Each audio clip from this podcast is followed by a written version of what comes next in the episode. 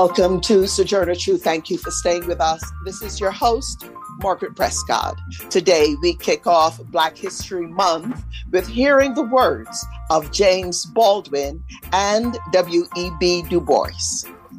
And Hakeem Jeffries is causing quite a stir in his new leadership position in the Democratic Party. So, why are some worried about his positions on foreign policy? In particular, controversy on his positions about the Israeli Palestinian conflict. Our guest is Stephen Zunes, professor of politics at the University of San Francisco and Anna Aurelio, Federal Campaign Director of Economic Security Project Action, joins us to discuss the latest on the expanded child tax credit on federal and state levels, an update on the Earned Income Tax Credit, known as EITC, and the movements for a guaranteed income and a basic income. We live in a global world. We're all interrelated. So, on Sojourner Truth, we work to bring directly to you news and views on local, national, and international policies and stories that affect us all. And we draw out how those of us most impacted women, communities of color, and other communities are responding. We also discuss the interrelationship between art and politics now for our news headlines. For Pacifica Radio, I'm Christina Aanestad. The family of Tyre Nichols plans to lay him to rest today, three weeks after he died following a brutal beating by Memphis police after a traffic stop. The Reverend Al Sharpton will deliver the eulogy, and civil rights attorney Ben Crump will deliver a call to action. Sharpton joined the family and supporters at a press conference last night. We are going to continue to fight this fight around police brutality and killing until we get federal laws changed. What happened to Tyree is a disgrace to this country. There's no other way to describe uh, what has happened in this situation. Five officers were fired and charged with murder, and their specialized unit was disbanded. Two more officers have been suspended. Two Memphis Fire Department emergency medical workers and a lieutenant were also fired. More discipline could be coming. Vice President Kamala Harris plans to attend the funeral today. Those also expected to attend include Tamika Palmer, the mother of Breonna Taylor, who was shot dead in her home in a botched police raid. Philonise Floyd, the brother of George Floyd, who was murdered when a Minneapolis police officer knelt on his his neck for more than nine minutes, the brother of Stephon Clark, killed in his backyard in Sacramento while holding a cell phone, and the mother of Eric Garner, who said, I can't breathe 11 times while pinned to the ground by a Staten Island police officer. Today marks the second year anniversary of the military coup in Myanmar. The Biden administration announced it's imposing sanctions on a group of people and organizations connected to the military regime. Opponents of the junta warned at the United Nations the military's plan to stage elections later this year is an attempt to legitimize an illegal coup. Eileen Alfandary has more. During the past two years, the junta has battled peaceful protesters and strikers and an increasingly active armed insurgency. The United Nations Special Rapporteur on Human Rights in Myanmar, Tom Andrews, says the junta is trying to legitimize its rule by calling elections for later this year. Andrews said other nations and election monitoring groups should not aid and abet the junta by providing technical support or recognition to the upcoming elections. You cannot have a free and fair election when you arrest, detain, torture, and execute leaders of the opposition. You cannot have an election when it is against the law for journalists to do their job. You cannot have a legitimate, free, and fair election when it is a criminal act to criticize the junta. According to the Assistance Association for Political Prisoners, the junta has killed more than 2,900 people, including 165 children since the coup, and arrested more than 17,000. I'm Eileen Alfandary for Pacifica Radio. Pope Francis is in Africa and urged the people of Congo to find it in their hearts to forgive those who have harmed them. Francis made the appeal during a mass before an estimated 1 million people today. His comments translated by Al Jazeera. We need to believe that we, Christians, are called to cooperate with everyone, to break the cycle of violence, to dismantle the machinations of hatred. Yes, Christians sent by Christ are called by definition to be a conscience of peace in our world. The Mass is Francis's first big event in the Congo and comes on a day dedicated to his call for peace and forgiveness in a country devastated by decades of violence. Up to half a million workers are on strike across the United Kingdom in what's shaping up to be the largest day of industrial action Britain has seen in more than a decade. Thousands of schools closed, some or all of their classrooms, train services are paralyzed, and delays are expected at airports as teachers, university staff, civil servants, border officials, and train and bus drivers join a mass walkout.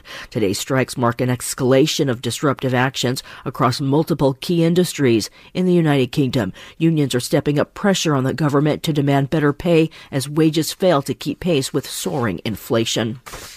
In the U.S., Democrats renewed calls to pass the Equal Rights Amendment yesterday that would give equal legal rights to women and men. The renewed push follows the overturn of abortion rights at the Supreme Court. Edwin J. Viera reports. The idea was first presented nearly a century ago and passed by Congress in 1972. It failed to gain ratification by the required 34 states by the deadline in 1982. A total of 38 states have ratified it at one time, and five have since rescinded their votes, so it would require a new round of voting to be added to the Constitution. Hawaii Senator Mazie Hirono feels had it passed then, it could have affected recent historic decisions. I agree with the scholars who say that if the ERA had been in effect, Perhaps the Supreme Court would have had to pause before doing away with protections under Roe because they would be discriminating against pretty much a gender specific medical procedure. I'm Edwin J. Viera for Pacifica Network and Public News Service. Forecasters say an icy storm already blamed for six deaths are causing dangerous conditions for a third day in several states in the south. Weather watches and warnings stretch from Texas to West Virginia. More than 1,400 flights scheduled today were canceled. The list for cancellations includes both major airports in Dallas and Austin, Texas, and Nashville, Tennessee. I'm Christina Aanestad reporting for Pacifica Radio. And this is Margaret Prescott, host of Sojourner Truth. Uh, before we start our show today, I just want to let our listeners know that the funeral uh, for uh, Tyre Nichols will take place at 2 p.m. Eastern Time. That's 2 p.m. Eastern Time, and that would be what, 11 o'clock uh, on the West Coast. The funeral is at the Mississippi Boulevard Christian Church in Memphis, uh, Tennessee. Uh, for those of you who would like to watch it, it's being reported that CBS News will live stream the funeral service. That CBS News will live stream uh, the funeral service, and that's 2 p.m. Uh, Eastern Time, 11 a.m uh, West Coast time. Before we also go to our first segment, to our first guest, today is the first day of Black History Month. And we would like to start off our show today with the voice of the late, great James Baldwin. For those of you who are not familiar with who he is or familiar with his work, I encourage you to just look into it. That's a challenge for you. But let us go now to hear the words of James Baldwin. The proper noun, American. One will discover, first of all, that to be an American means a catalog of virtues we have something called I Am an American Day, which I gather is meant to reassure everybody.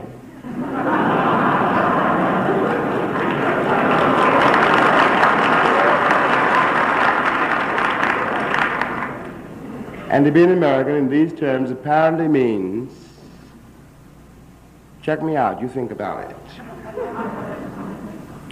apparently means that though Greeks, Armenians, Turks, Frenchmen, Englishmen, Scotch, Scotsmen, Italian, maybe corrupt, sexual, unpredictable, lazy, evil,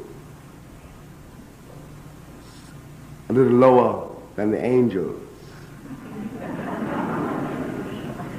We are not.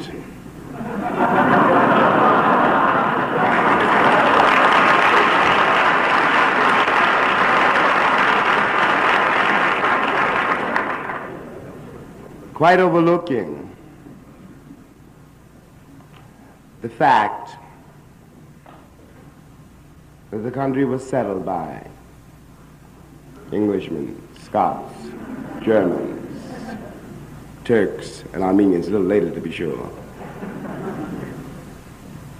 Every nation under heaven is here.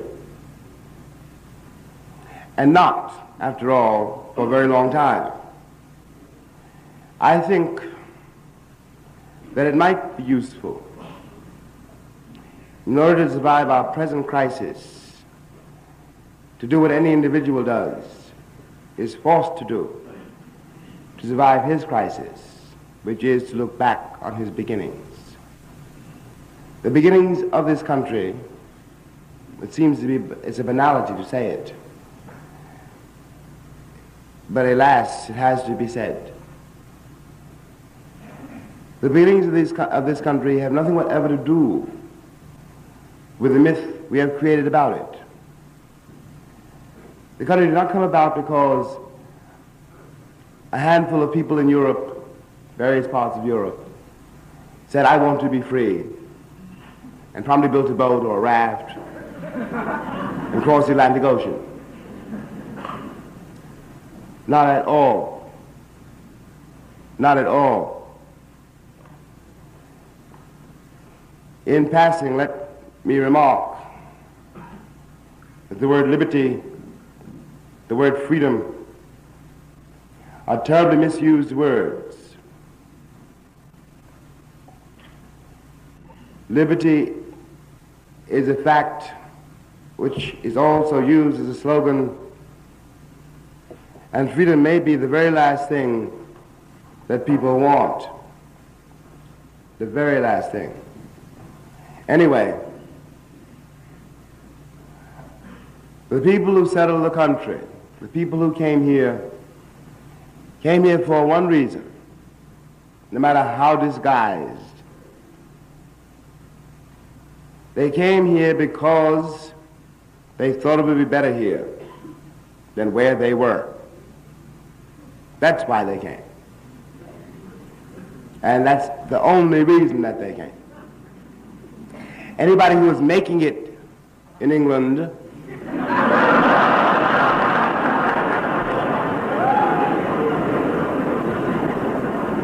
did not get on the Mayflower.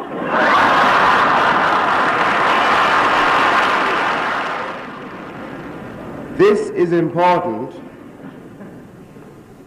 It is important that one begin to recognize this because part of the dilemma of this country is that it has managed to believe the myth it has created about its own past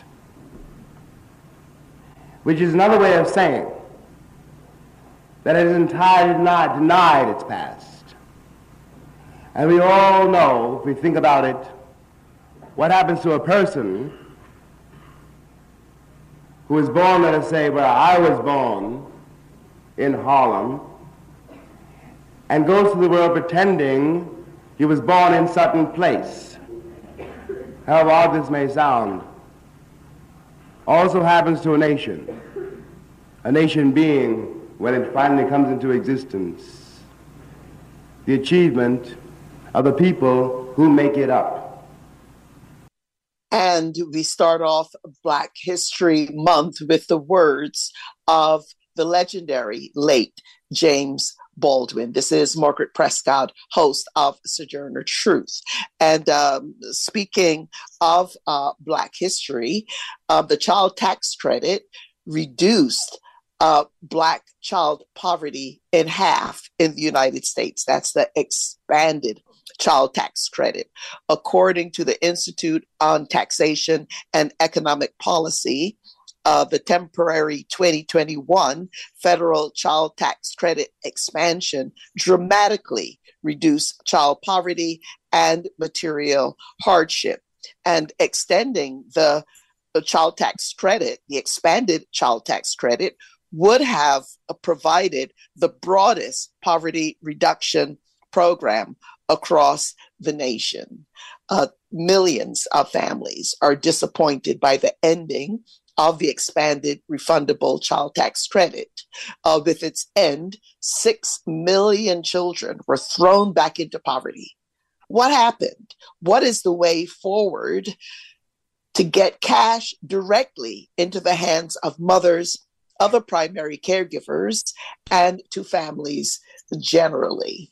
Um, what is going on with the tax credit and also the earned income tax credit known as EITC, as well as movements for cash in people's hands, movements for a guaranteed income and a basic income.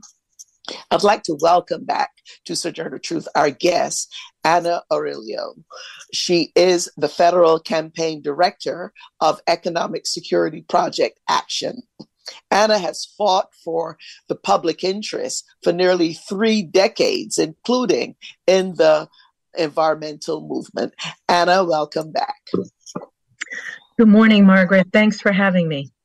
So, Anna, a lot of people disappointed with the ending of the expanded uh, child tax credit. But just to define a few terms for people who are just may not have known about it or who are just learning about it, what was the extended child tax credit and what did it mean that it was refundable? That's a really good and fundamental question, Margaret. And I wanted to acknowledge that the um, James Baldwin talking about Black History Month and freedom. Um, the thing that Economic Security Project is fighting for is fighting for everyone to have economic power and that everyone has the freedom and stability that they need to thrive. And we see that coming from creating a guaranteed income floor a floor below which nobody falls into poverty. And that comes through regular, unconditional cash payments. So we give people the dignity and security that they need to make their own decisions. That's our vision. And um, the child tax credit created a guaranteed income for children. Um, it took an existing tax credit that disproportionately cuts out Black and Latino children um, because their parents don't make enough money for that tax credit. So it took that and it made it fully refundable. So it said if you have no income or very low income, you should get this tax credit. And in fact, those are the kids who need it the most. So the American Rescue Package that was passed when President Biden took office took effect in July of 2021, and people probably started seeing that the child tax credit, which used to come as a lump sum, was coming in monthly payments. It got expanded, the amount of the credit got expanded. So families got on average $444 a month. That's $300 a month for kids under 17. And if you had young children under six, you got, um, I'm sorry, 250 for kids under 17 a month and 300 for kids six and under. And so what that did is it gave uh, families the ability to meet their expenses when they came due. You know, the rent comes monthly, utilities come monthly. And so making those payments monthly and increasing the amount and making them available to the lowest income families um, really was a game changer. And it cut child poverty in this day and age, we shouldn't even be talking about child poverty in the United States, but it's a sad fact. It cut child poverty to the lowest levels ever seen um, and especially as you point out, Black child poverty. Um, so it was a game changer. It was transformative, and it really um, it really started tackling some of the inherent racial injustice that uh, that um, is in our tax system by making the credit fully refundable. Unfortunately, as you point out, despite the best efforts of you and many people listening to the show, and so many organizations and members of Congress and the president himself, there was unanimous opposition to extending this um, from Republicans in the Congress um, and one Democratic senator, Senator Manchin. And so we were unable to get it extended at the end of last year. Right. Thank you for that, Anna. And to avoid confusion, there was a child tax credit already in place. Is that right?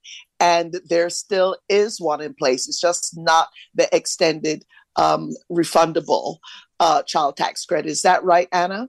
Yes, that's exactly right. The child tax credit has been in place in some way, shape, or form since 1997. Um, and over the years, it's changed and it's morphed. But because of its structure, because it requires um, people to have an income. And and actually it cuts out people the underlying child tax credit.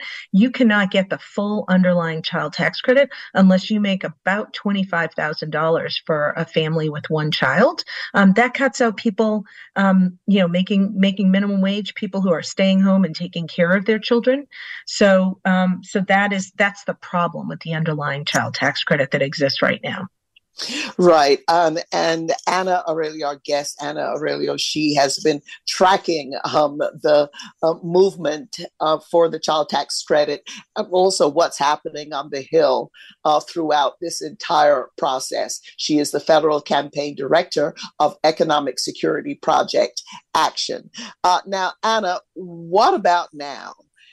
is there a way forward? I mean, we, we've seen, we know that there's a change in the House. The Republicans now um, having the majority, a narrow majority, not as much as they had hoped for, but a majority in the House. Is there a path forward for seeing some kind of child tax credit, a refundable child tax credit? And if so, what is it? And also tell us a bit about some Republicans are talking about a child tax credit, but they're also talking about including a quote unquote work requirement as though raising children is work in and of itself. Anna Aurelio. Sure. So I'll say two things. One is I think the the very best piece of news I can bring to you today is that even though Congress dropped the ball last year and didn't extend the child tax credit and the earned income tax credit because people around the country saw how transformative it was. Um, states are actually picking this up. So, you know, at least 10, 15 states now are picking up the child tax credit and earned income tax credit um, issue and working on either creating them or expanding them in their state legislatures and actually this tax season, um, there's 10 states that have expanded their earned income tax credit and child tax credit already, and they'll be rolling out expanded credits um, to people who live in those states. So I think that's one of the things, obviously, that that gives us all hope, right? That everyone around the country who got these payments saw the transformative um, nature. It was more than just a check, right? It was peace of mind. And we're seeing the states picking up this issue. I think the worst news is that, as you point out, with the House flipping to Republican control, with a very narrow margin, it's unlikely that we're able to get anything close to what we want to see in the next two years with the child tax credit and the earned income tax credit. But I think what that means is two things. One is we have to build for what we want. Um, and in 2025, a whole set of Trump corporate tax breaks expire, and there will be a big fight about taxation in this country. And I think we need to build towards that moment to make it crystal clear that families and workers who benefited from the expanded child tax credit and earned income tax credit um, need to get their due. And we should make those changes that we saw in 2021 permanent at that time. At the same time, I also think we need to um, hold Republicans accountable.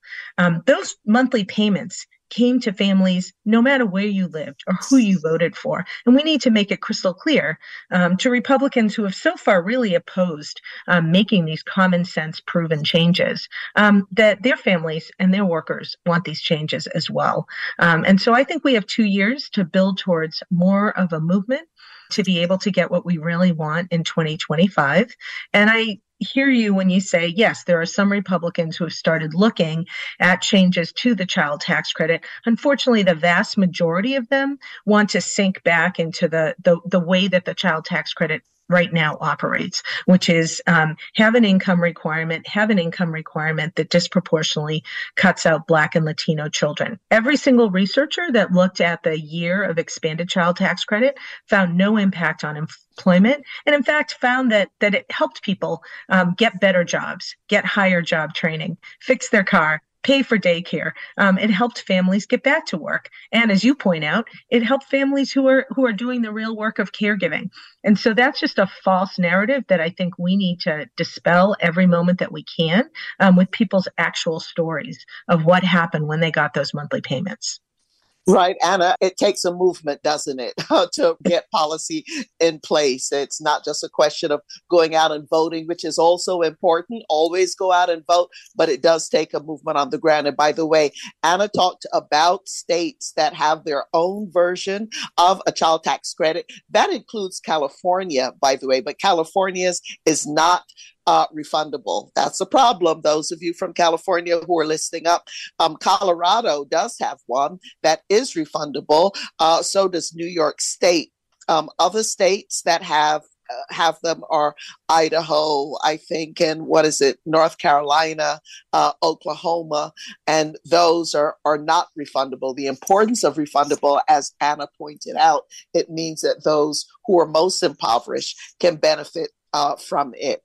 Um, Anna, also, um, while we're at it, uh, on, in terms of, of cash uh, for people, yeah, I also want to point out, Anna, that Politico.com, according to them, they did a, a, recent poll that was commissioned by the family policy group Humanity Forward, specifically surveyed Trump supporters, those who live in red states. And they found that 70% of them felt that the expanded child tax credit had a positive impact on their financial situation. So, Anna, one has to beg the question whether the Republicans who have um, uh, opposed this and who are now proposing uh, that the if there is a child tax credit in any form that it leave out the most impoverished family. It seems as though there is um, a disconnect between them and their constituency.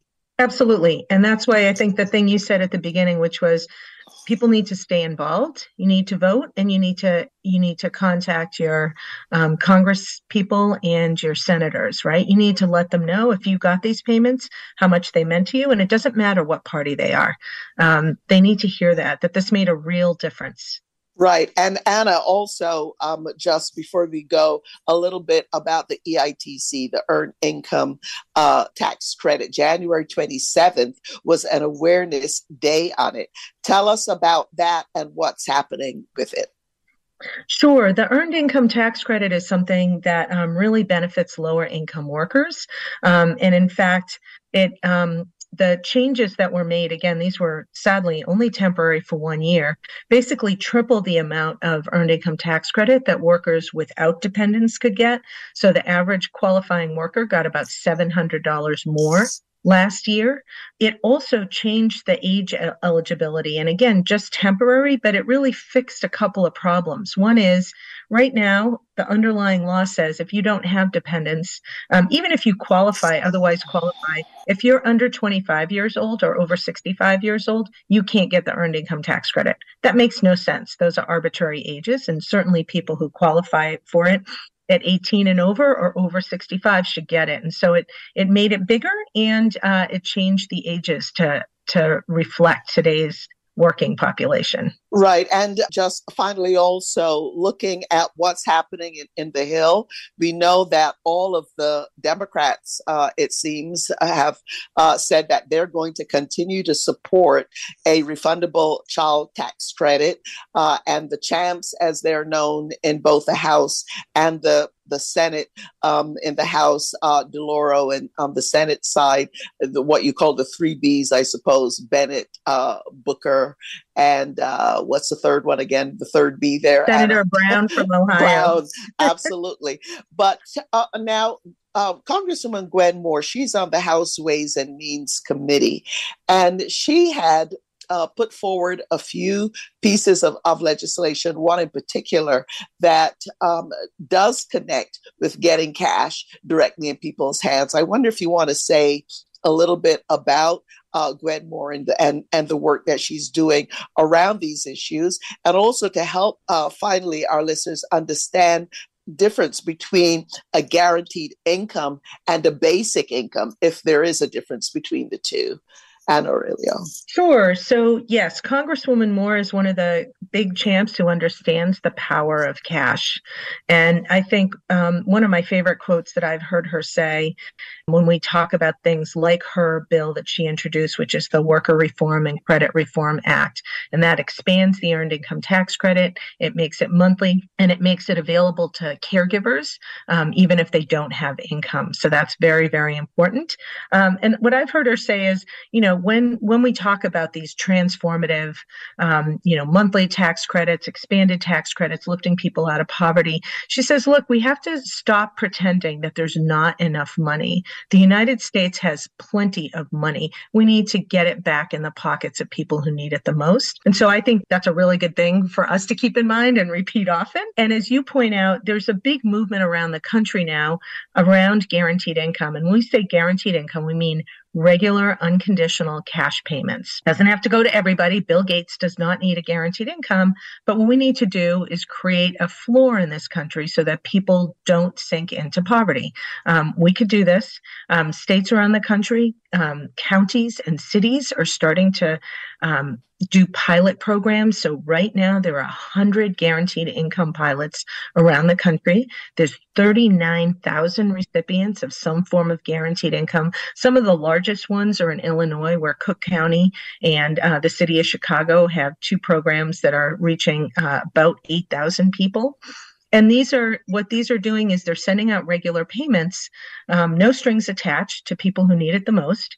And what the folks who are looking at the impacts of these payments are finding is exactly what we saw with the child tax credit. It gives families more financial stability, better health, less stress, the ability to meet bills. Also, less reliance on things like payday and pawn shop loans because they're able to pay their bills when they come due. Um, so that's really important. It smooths out your income. And finally, there's no impact on employment. And again, as I said before, um, it helps people find better jobs. Right. And Anna, just finally, for people who want to find out more about your work, more about the guaranteed uh, income, about the child tax credit, etc., the Economic Security Project action, what should they do? Is there a sure. website, a place they can go to? Mm-hmm. Sure. Our website is economicsecurityproject.org. And we have lots of resources and we link to lots of places where people can find more information.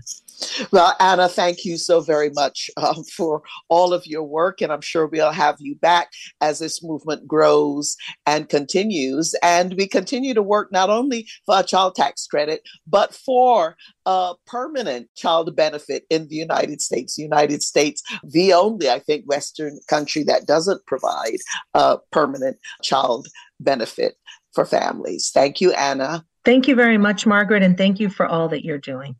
All righty. We are going to uh, take our station break now. Coming up, our weekly Earth Minute, but also what's up with Hakeem Jeffries? He's making a lot of noise in um, on in the Beltway in Washington D.C. Some are are saying he's presidential material, but there's some people that are questioning some of his foreign policy uh, decisions. We will uh, discuss that with Stephen Zunes. And at the end of the show, we'll wrap up with some words. Again, a nod to Black History Month from W.E.B. Du Bois. Stay with us. We'll be right back.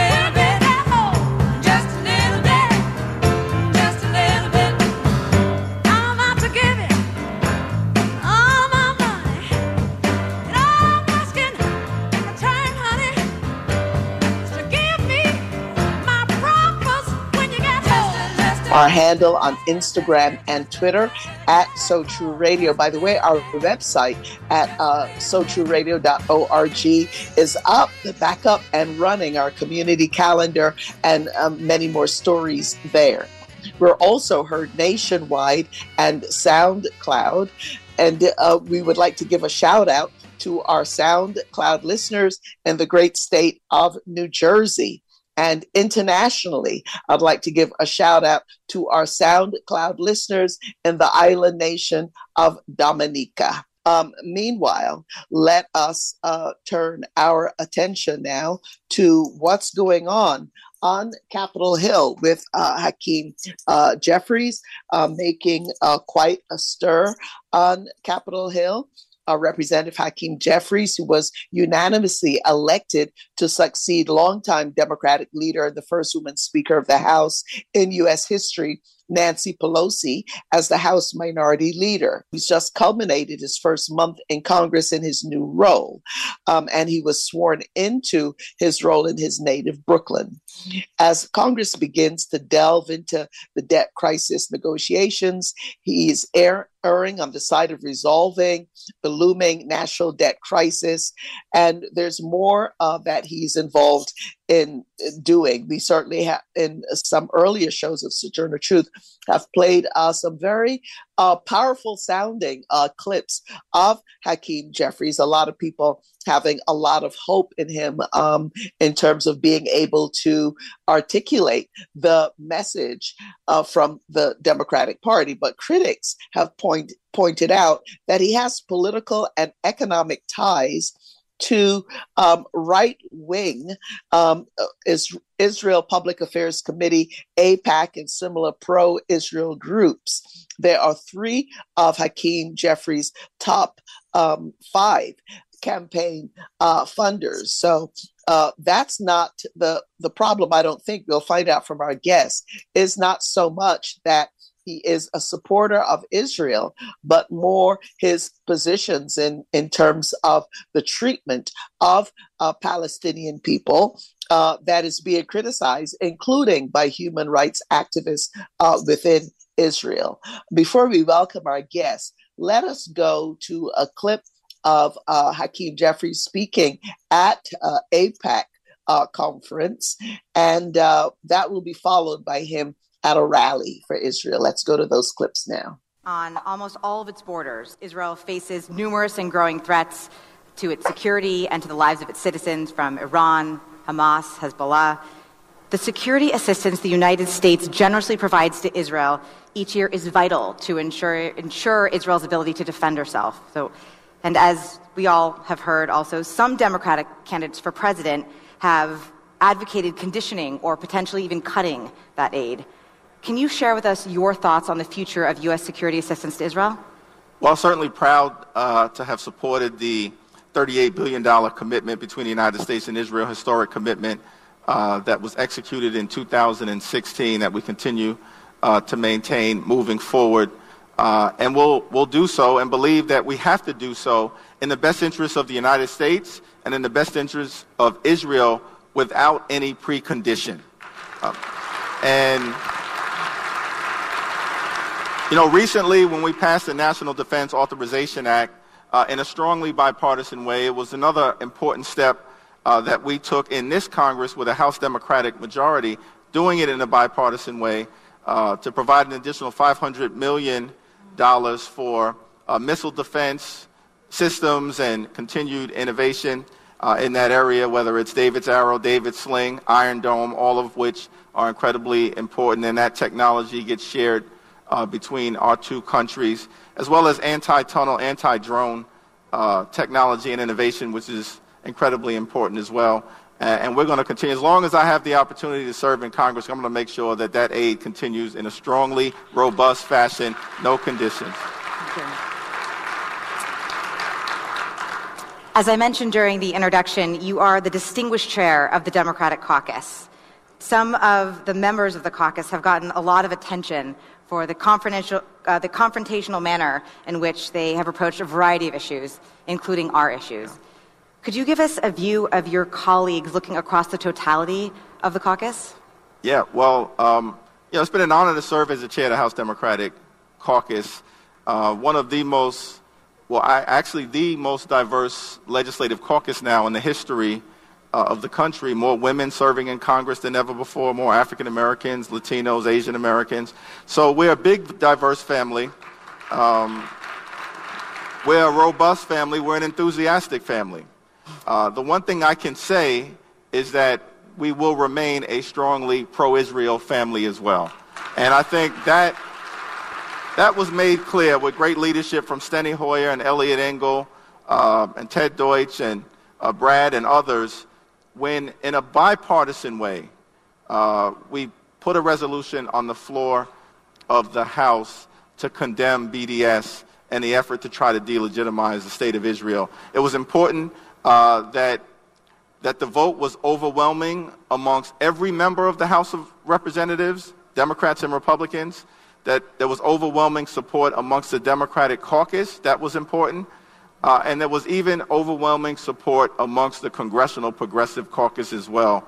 And I think that that was particularly important. And that really is the spirit of where our center of gravity is related to the U.S. and Israel at the moment. And then you had to deal with the first intifada, and Israel prevailed. And yet Israel had to deal with the second intifada, and Israel prevailed. And then missiles were flying in December of 2008, and Israel prevailed. And then missiles were flying in November of 2012, and Israel prevailed. And so I'm confident that when it's all said and done, we're going to stand together. Israel today, Israel tomorrow, Israel forever. God bless you. All righty. Um, so there you heard Hakeem Jeffries. By the way, that first clip was from the AIPAC uh, conference of March 4th of 2020. I would now like to welcome our guest, Stephen Zunes, who is professor of politics at the University of San Francisco. Uh, professor Zunes, welcome. Stephen. Great to be with you. Okay, all right, very good there. All right, so we heard him speaking at uh, AIPAC. We heard him speaking at the, the rally there. Um, tell us what are some of your concerns about the positions that he has taken. Let, let's start with the, the um, attack on Amnesty uh, International and a bit about that report that Amnesty International put out in 2022. Professor Zunes. Well, Amnesty International joined a, uh, a comprehensive report on various areas of uh, discrimination against Palestinians, uh, obviously in the occupied territories, but even within Israel itself. And uh, it concluded uh, the same conclusion that uh, Human Rights Watch and uh, Israeli groups like B'Tselem uh, had uh, come to is that uh, Israel's practices, uh, legally speaking, um, you know, violated the international treaty against apartheid, and the uh, and and he uh, his reaction was incredibly uh, negative. He, he claimed that it was um, um, somehow delegitimizing Israel's um, right to exist. He claimed that it was just out- outrageous. I mean, he used all sorts of missed the conclusions as demonstrably false and dangerous, so while claiming that the reports were based not on evidence, but uh, simply designed to isolate Israel. Stephen, be sure to talk directly into your mic. Uh, you're you kind of cut in and out uh, just a little bit here, but um, the report from Amnesty was 200 and um, uh, 80 pages apparently, and it included um, Israel's fragmentation of the Palestinian population into zones of control, dispossession of land and poverty, segregation, restrictions on economic and social rights, home demolitions, and forced evictions and and family uh, separations. And according to uh, the late Desmond Tutu and others, all this basically amounts to apartheid. And of course, many people are resisting uh, that. But increasingly, particularly now with the new government um, that we see in, in Israel, I mean, that is uh, coming more to light. But tell us uh, again, uh, Stephen, just in terms of his criticism, his open criticism of that amnesty report. Um, what about uh, some of the other actions he's he's taken? It was a move, for example, uh, to criminalize the um, Israel anti-boycott movement for people who who want to call for a boycott uh, to, to, as a way of pressuring Israel to change its policies towards Palestinians, just as um, a boycott was used to to change the apartheid conditions in South Africa. Uh, Stephen. Yes, he's he's not only opposing uh, campaigns for boycott, divestment, and sanctions, he's actually tried to criminalize it. He supported a bill that was fortunately blocked was after strong opposition from the American Civil Liberties Union and other groups, as that um, would have actually you know had huge fines and, and even jail time uh, for uh, advocating and sharing information in support of uh, BDS measures supported by the uh, European Union and the United Nations. What's striking about the, the, the specific reference to the EU and the UN was that these uh, advocacy for uh, boycotts and, and uh, divestment and sanctions referred only to the occupied territories, not Israel itself. And indeed, um, Jeffries has repeatedly uh, argued that opposition to the occupation, occupation to the settlements, is the equivalent of, of denying Israel's right to exist and wanting to destroy Israel and that kind of thing. He supported legislation which, by U.S. law, would, would consider Israel uh, as not just the Israel within its internationally recognized borders, but any areas controlled by Israel, including these Israeli settlements. And that's what's really striking. I really want to emphasize here that there are pro-Israel groups like J Street, you know, that are pro-Israel, that oppose the occupation, and, and, and, have, and have campaigned and lobbied against some of this legislation that Jeffries supports. And even the majority of Democrats, and well, pretty much all pro-Israel, um, support um, the more the, the Jeffries line. But uh, Jeffries is clearly in the AIPAC camp. He is much more closely aligned to Republicans, and even more so if you look at political public opinion, where 80% of Democrats believe that aid to Israel should be um, uh, conditional on, on human rights grounds, as they believe it should be towards any state. But of course, as you as your listeners heard from the earlier clip, um, that he, he rejects those conditions out of hand.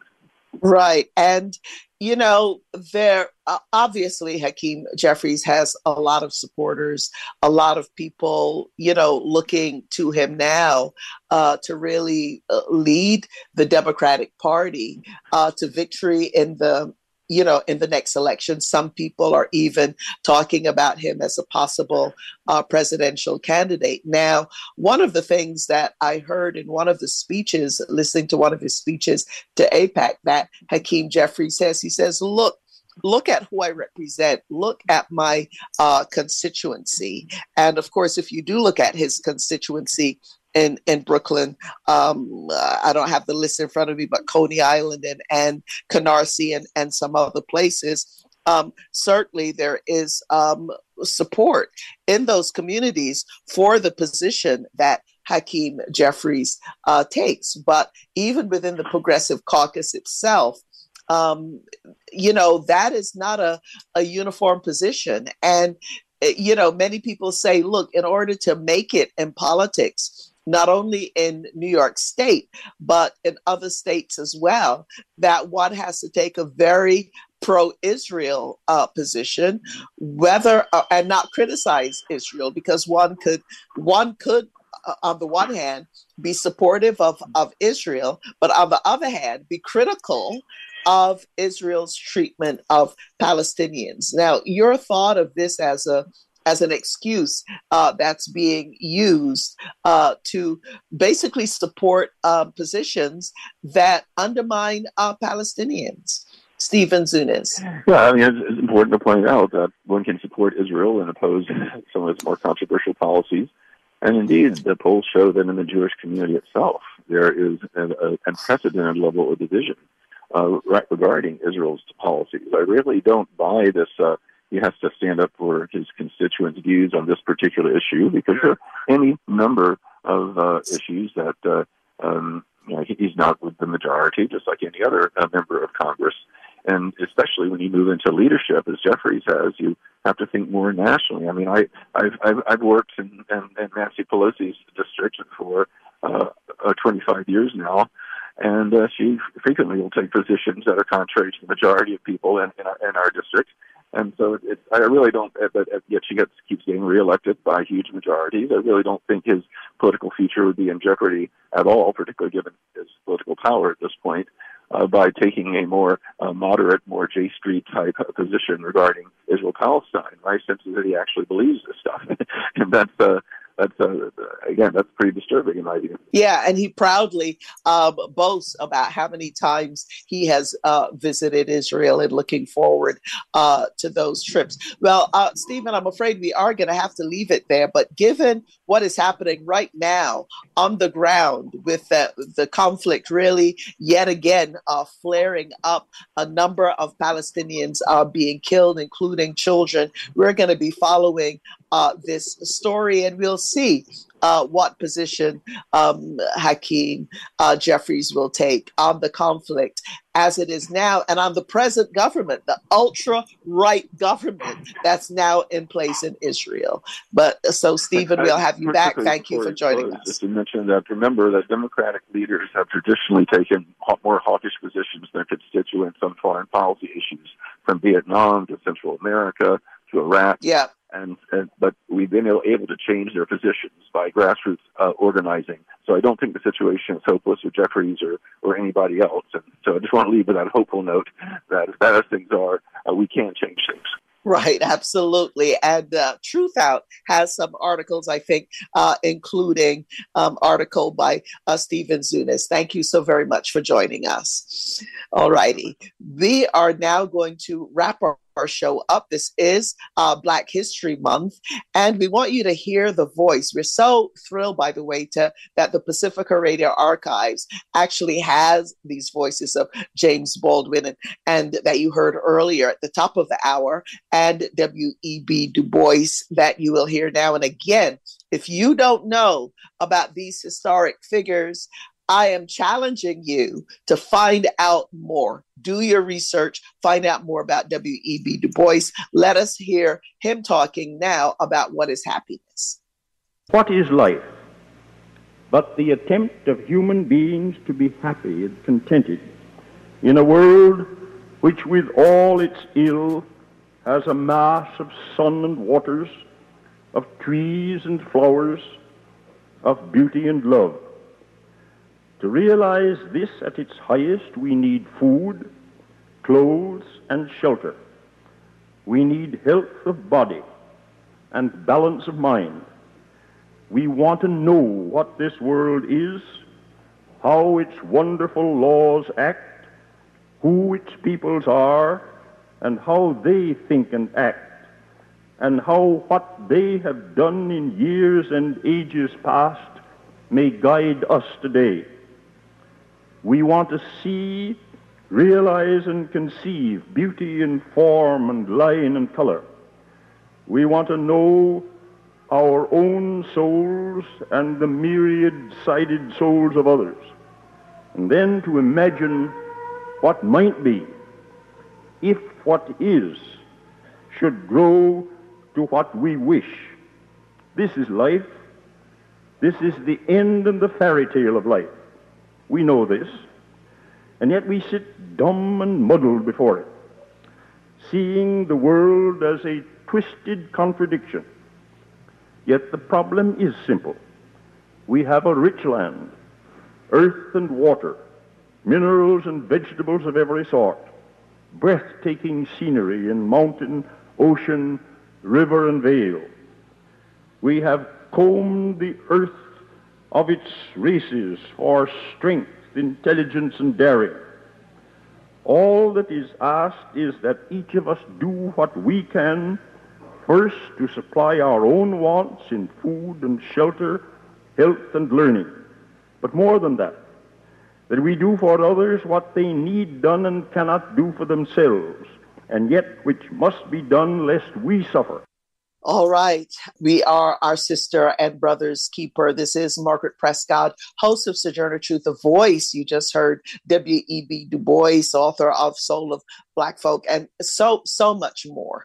Uh, please look into him and learn a bit more about him. But we are out of time now. I'd like to thank all of today's guests. Today's show produced by me. That's Margaret Prescott. I'd like to thank our assistant producer, Alicia Vargas, our board up, uh, Gary Baca. If you'd like a copy of today's show, please contact the Pacifica Radio Archives at 1 800 735 0230 or go online to pacificaradioarchives.org. Um, so please stay tuned for more programming on your upcoming uh, station. And we also want to always remember uh, to thank all of the Pacifica flagship and affiliate stations that are listening to this show, listening to Sojourner Truth. We will be back on the air tomorrow. Thank you for listening. This is your host, Margaret Prescott, and you all please stay well and safe.